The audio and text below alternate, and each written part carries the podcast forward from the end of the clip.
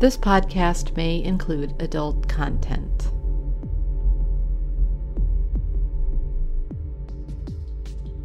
Welcome to Bound Off, a literary audio broadcast.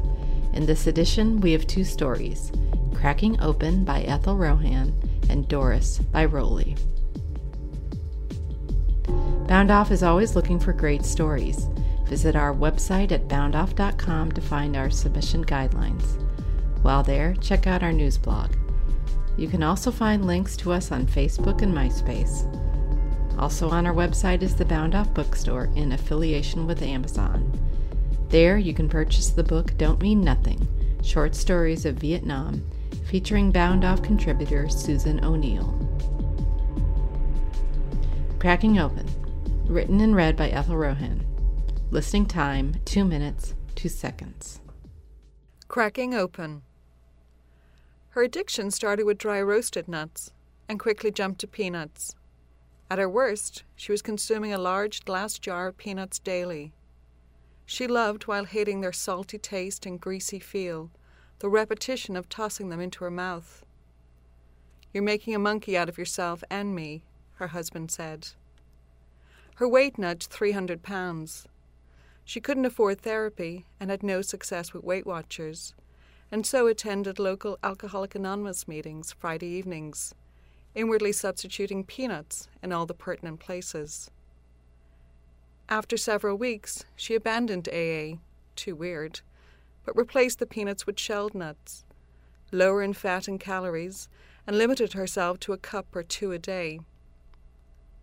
Happier, she especially enjoyed the messy process of cracking open the fibrous shells and fishing out the shriveled nuts. Her husband complained about the litter of shells and shell dust throughout the house. She took to gluing the shells to the kitchen appliances and sticking them to the walls and furniture. You've turned our home into a monkey house, he said. One Saturday morning, he appeared in the kitchen, a suitcase hanging out of either arm. In a rage, she jumped up and down, the house quaking, its contents teetering. Most of the peanut shells fell to the ground. Still jumping, she sprang her skinny self out of her carcass. Her husband dropped the suitcases, reaching for her. Baby, you're back. She pushed him away. Take the peanuts when you go. She whirled around, lifting her leg and kicking her enormous husk full in the chest. Her husk thudded to the tiles, shaking the last of the glued shells to the floor. She danced from room to room, lifting the shells and throwing them up into the air, naked and loud as the day she was born. Ethel Rohan writes She used to sound more Irish. Her work has appeared in or is forthcoming from elimae, Pank, Fish, Decomp, Dogzplot, Story Glossia, Mud Luscious, Word Riot, and more.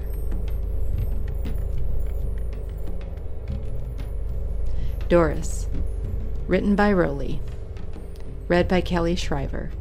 Listening time 12 minutes 15 seconds. Doris by Rolli. She could be seen, Doris, fair weather or not, walking up and down streets that might have been bridges, of vanilla wafer, so tentative were her steps. The straw hat, the woolen jacket, as characteristic as her gray eyes, her strong English chin. She was not much to look at, no, and hardly what you'd call clever, pardoned, though, at least in part from the wrath of the public, by the combo of old age and spinsterhood. People still talked, of course, but not as often or loudly as they might have. Which isn't to say she never heard. But knowing how tightly people clutch at their illusions, she never bothered to undeceive them. Spinster. No doubt she hated the term. Unfair that when a woman remains unmarried, she becomes some sort of pitiful dishrag. whereas a bachelor, well, he's just lucky, wise even. But Doris, there was a good chance anyway, was, if not clever, no, at least wiser than many cared to realize. Fifty years earlier, her father had served as veterinarian, dentist, and doctor to the town's thousand or so residents. In no extraordinary day would he reach his hands into darkness, and some red gloved magician, procure a colt, a tooth, a swollen appendix, and all before a light lunch of soda and biscuits. Dr. Death, they called him, though not for a lack of success. The death part was a subjective, nervous term, as the man never administered anesthesia in his life. This was purely on principle. Now stop your fussing, he'd say to one, in the midst of prying out a tricky wisdom tooth or setting a broken limb, as though agony were a blemish of character. When he died, not quite seventy, but one can only guess, the population did its best to crush into the Baptist church, though the man was no Baptist and never set foot in any church of any persuasion, as far as anyone could tell. Dr. Hanson had few relations, fewer friends, so the larger number of those gathered must have been present, as Mrs. Hiller, something of a gossip, confirmed, just to make absolute sure. Living as he did, retiringly, spending little on himself or anyone, the doctor was reputed, well, rich. A bit of gossip that proved true on the reading of the will, which left to Doris, an only child, on her marrying, his entire estate of close to a million dollars, a sum in those days. Suddenly, one of the plainer faces in town, reappraised, was found much more enticing and it would be a lie to say that Doris, now in her mid twenties, finding men other than the mail and milk variety on her doorstep for the first time, didn't enjoy the surplus of attention. Of course, the mail and milk variety continued to show up as well, but were twice as courteous as before, which was nice as well. Affection will settle, and hers landed comfortably on a young man, younger, about twenty, by the name of Robert Allen. Robert was not much to look at either, nor particularly bright. His family, if reputable, hardly affluent.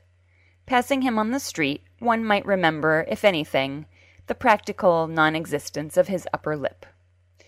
Or his odor, which, by no fault of his own, his parents were sausage makers, and good ones at that, had a bias towards sage and garlic.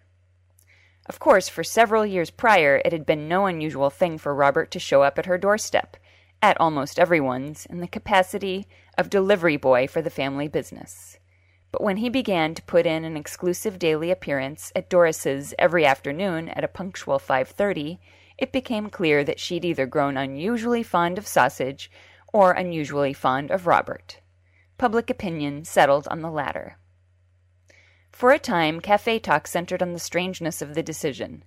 There were in the area hundreds of men of better means, certainly better looks.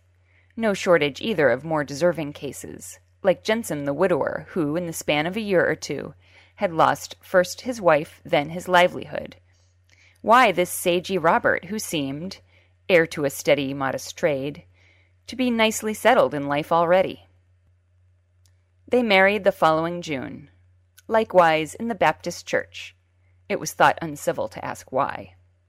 Likewise, as much of the population as could squeeze itself, like stepsisters into glass footwear, squeezed itself into the pews.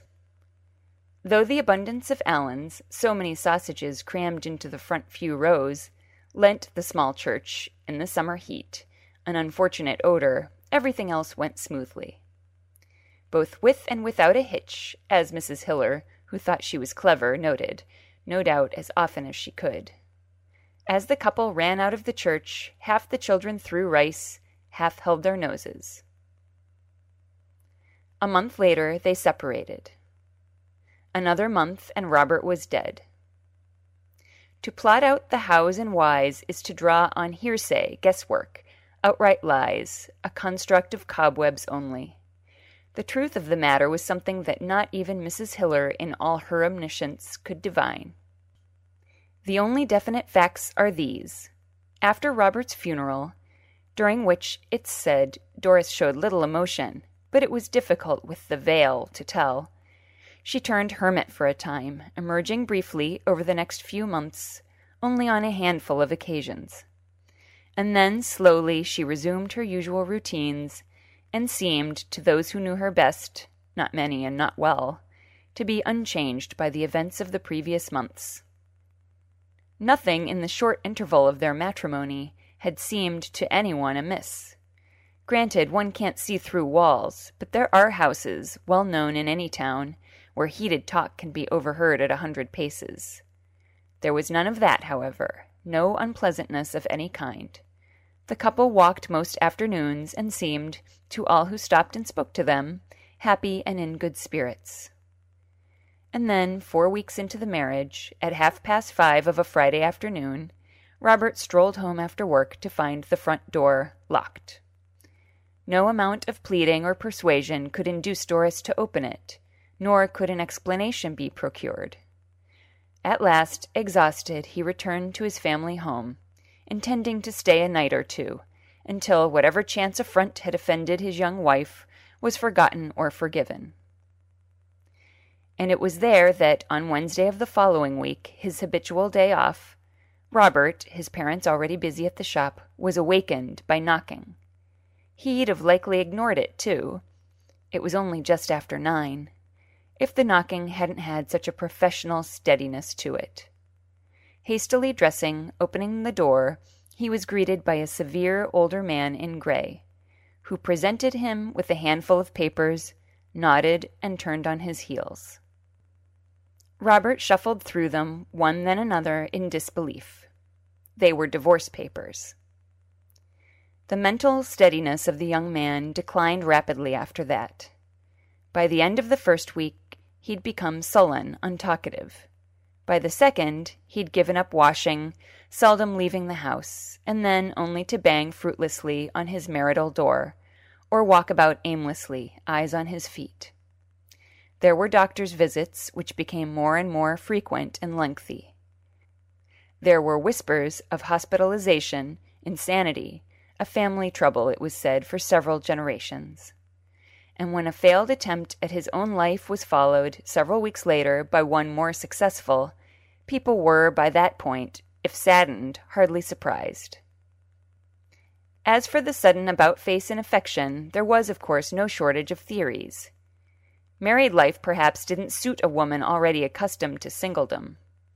Some sexual inability on Robert's part, some suggested. Was there something unnatural about his new bride? Overwhelmingly, though, it was thought that Doris had no intention of remaining married to anyone. She wanted her inheritance, nothing more or less. And this apparent coldness in a woman who thought nothing, it would seem, of crushing the hopes of a mere boy for mere gain did nothing to earn her many sympathizers. In the weeks following Robert's death, public sentiment was so powerfully opposed to Doris that it was a wonder it didn't congeal wield pitchforks, and drive the woman out of town. But small towns and small towners aren't as medieval as they once were. If the public, for the next few months, was stiff in its manner towards her, it was a stiffness that gradually eased itself away and was forgotten. A final theory. This one came years later, making its first appearance on the lips of some insignificant person at the cafe one afternoon. I was thinking, said the insignificant person, about Miss Hanson. As Doris was the only Hanson in town, there was no need to clarify. Yes, said her companion. Well, pausing for coffee, supposing you or I were in the same situation, I mean in the position to inherit a bundle, but at the same time not ready or willing to marry just yet. Mm-hmm, said her companion, drinking. And let's say you or I decided, logical enough, on a quickie hitch and annulment. You couldn't very well let the man in on it. He'd only want his cut, and not a small one at that. I suppose men are like that. So, if you were a thoughtful person, at least, wouldn't you choose someone who had something to fall back on? I mean, when it all went poof? Poof? I suppose so. So instead of picking some hapless fellow, you pick someone like Robert, with the family business and everything. Helen. That was the name of the insignificant person. I mean, how could she have known he'd gone off his rocker? Maybe it had nothing to do with it.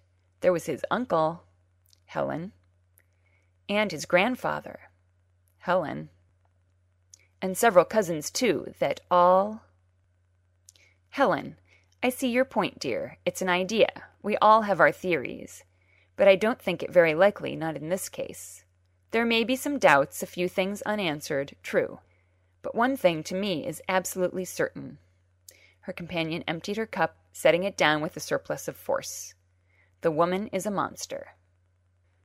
She could be seen, Doris, for the next fifty years, in her hat, her woolen coat, walking on wafers, first with a cane, a walker, then crawling across pavement to the churchyard, lying by her father, her mother, not far from her one time husband.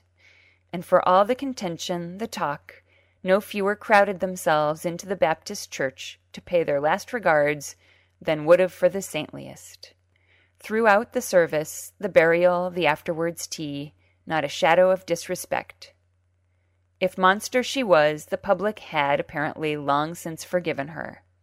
But people will forgive almost anything. The end. Rolli writes for adults in Quarterly West and on CBC Radio, and for children in Spider and Ladybug. Visit his blog at www.rowleywrites.blogspot.com.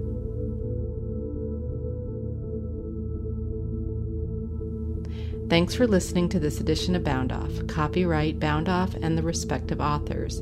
All rights reserved.